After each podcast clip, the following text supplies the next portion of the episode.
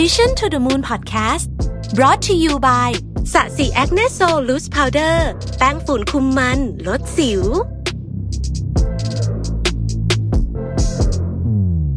สวัสดีครับ ยินดีต้อนรับเข้าสู่ Mission to the Moon Podcast นะครับ คุณอยู่กับรวิศ หาญอุตสาหะครับ วันนี้จะมาชวนคุยเรื่องทำไมบางทีเราถึงรู้สึกว่าเราไม่เก่ง เราไม่ภูมิใจอะไรในตัวเองสักอย่างเลยนะครับ หรือบางทีนี่มันผ่านไปแบบว่า ค่อนข้างจะไม่ชอบหน้าตัวเองอะไรแบบนี้ด้วยซ้ำเนี่ยนะฮะวันนี้ก็เลยอยากจะมาชวนคุยเรื่องการปรับวิธีคิดซึ่งผมเอาบทความนี้มาจากในมีเดียมนะครับ แล้วก็ผมคิดว่ามันน่าสนใจในแง่มุมที่ว่ามันมันเป็นคำถามที่เราไม่ค่อยได้คุยกับตัวเองอะเรื่องพวกนี้นะครับ ต้องบอกว่าการใช้ชีวิตในแต่ละวันเนี่ยมันไม่ง่ายเนาะหลายคนคงเคยเกิดคำถามว่าทำไมเราไม่ดีสักอย่างเลยนะ บางครั้งก็รู้สึกว่า ทำไอ้นู่นก็ไม่ดีไอ้นี่ก็ไม่ดีไอ้นั่นก็ไม่เสร็จนะฮะ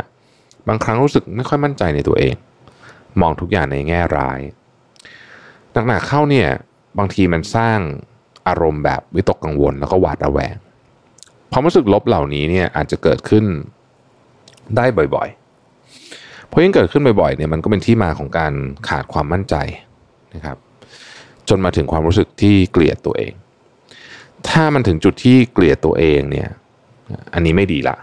นะฮะอันนี้ไม่ดีละนะครับ มันไม่เฮลตี้เลย แล้วมันจะพาไปสู่ปัญหาอื่นๆอีกมากมาย วันนี้เนี่ยผมจะพาคุณมาสำรวจความรู้สึกข้างในพร้อมวิธีการจัดการกับความเกลียดชังที่อาจจะก่อตัวขึ้น แล้วก็รับมือกับความรู้สึกดังกล่าวเนี่ยนะครับ ก่อนที่มันจะสายเกินไป เรามีเช็คลิสต์มาให้ เราค่อยๆคิดตาม นะฮะว่าเรามีอยู่ในนี้บ้างหรือเปล่า แล้วถ้ามีมีเยอะไหม ข้อที่หนึ่งครับ คุณตัดสินทุกการกระทำของตัวเอง มีดีกับไม่ดี ไม่มีตรงกลาง คือเป็นขาวกับดำเลยไม่มีเทาๆตรงกลางเลยนะฮะอันนี้คือข้อที่หนึ่งเราเป็นแบบนั้นไหมเราลองคิดถึงการตัดสินตัวเองครั้งล่าสุดก็ได้นะฮะว่าเรา เฮ้ยมันมันดีมากเลยหรือมันแย่มาก ไม่มีแบบตรงกลางทุกครั้งที่มีเรื่องเราจะแบบเฮ้ยห่วยหรือดีแบบนี้หรือเปล่านะครับ ข้อที่สองหากเจอเรื่องไม่ดีเพียงเล็ก ๆ คุณก็จะลืมลืมโฟกัสกับความสุขที่เคยเกิดขึ้นทันที คือพูดง่ายๆคือว่าในชีวิตของคุณเนี่ยถ้าคุณเจอเรื่องที่มันแบบสร้างความหงุดหงิดให้นิดหน่อยนะยกตัวอย่างเช่น สมมุติว่าสั่งอาหารมาอาหารมาส่งมันผิดอย่างเงี้ยนะฮะ ไม่ใช่อันที่อยากกิน ก็หงุดหงิดมากๆ แล้วก็ไอความสุขที่เคยมีมาก่อนหน้านั้นทั้งวัน สมมติสั่งอาหารมากินตอนเที่ยง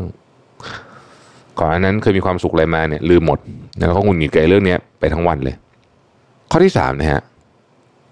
เปรียบเทียบตัวเองกับคนอื่น อิจฉา อิจฉาจริง ๆ เลย คือรู้สึกว่าแบบทำไมคนนี้ถึงทำได้ดีกว่าฉันทำไมเพื่อนคนนี้สมัยตอนเด็ก ๆ ดูไม่น่าจะมีอะไร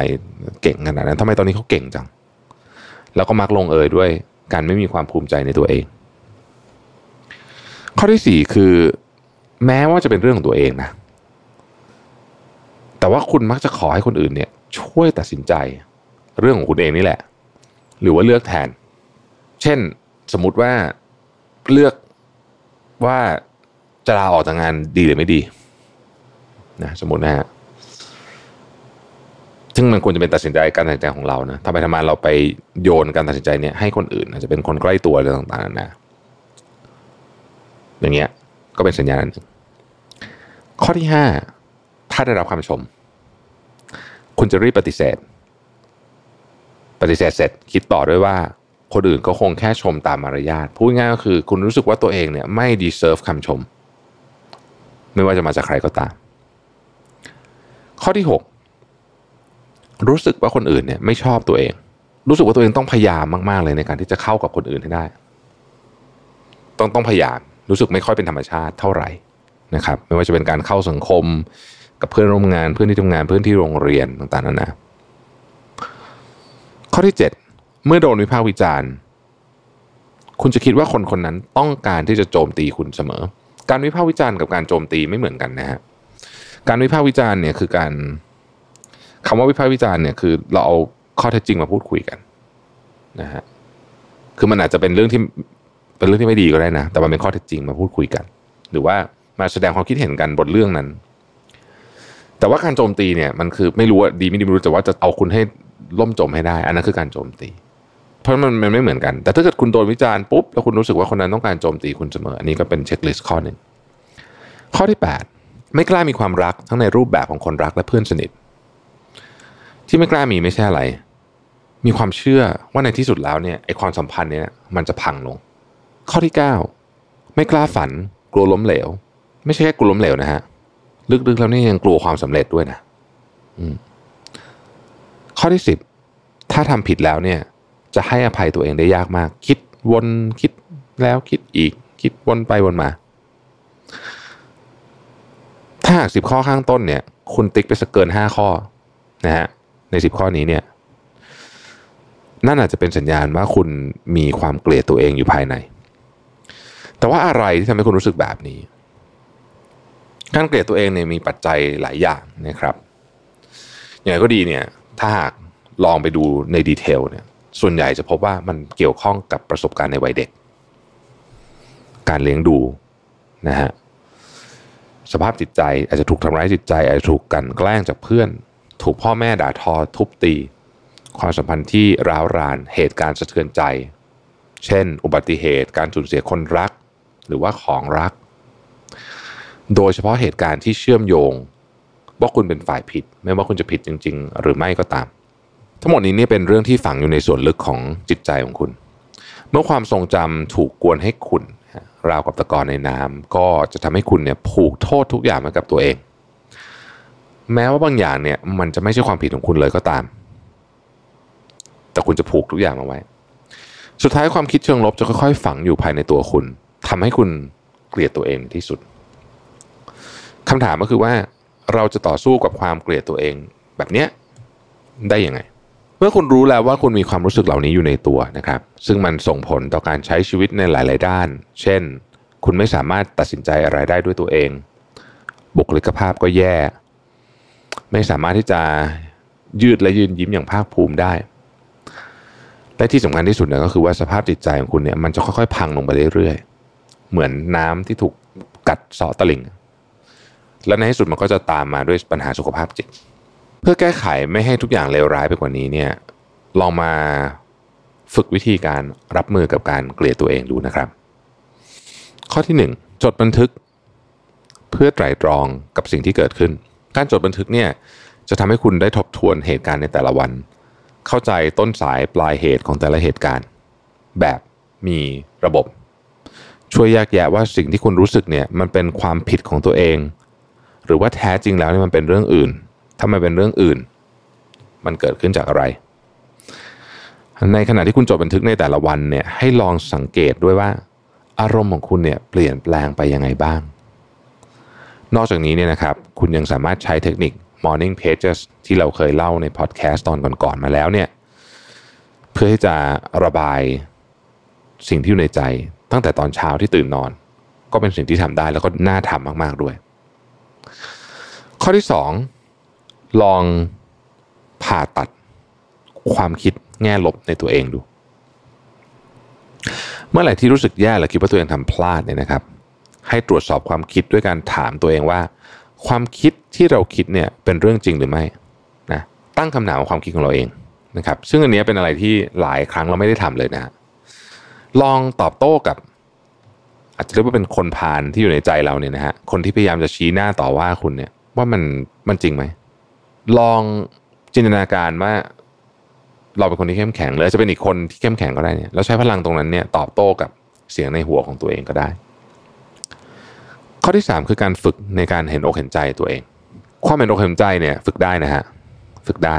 ความรู้สึกนี้จะเกิดขึ้นเมื่อเราได้ทำความเข้าใจในเหตุผล ในสิ่งที่ตัวเองทำไม่สำเร็จ ขีดเส้นใต้ไว้นิดหนึ่งว่าทำความเข้าใจในเหตุผล ในสิ่งที่ตัวเองทำไม่สำเร็จ โดยไม่คิดว่ามันเป็นข้ออ้าง แต่มันอาจจะเป็นข้อจำกัดณเวลานั้นๆ เช่นทำไมเราถึงทำงานนี้ไม่ได้ อาจจะเป็นเพราะว่าข้อจำกัดด้านเวลามันบีบมากเกินไป เนื้อหาก็ยากแรงกดดันตอนนั้นมันเยอะเกินไป ต้องใช้การอ่านข้อมูลมากกว่านี้ อะไรแบบนี้เป็นต้น จุดสำคัญคือการเข้าใจว่าสิ่งที่เราทำล้มเหลวนั้นเนี่ยสามารถปรับปรุงเปลี่ยนแปลงได้ แล้วมันไม่จำเป็นจะต้องเป็นแบบนั้นเสมอครับ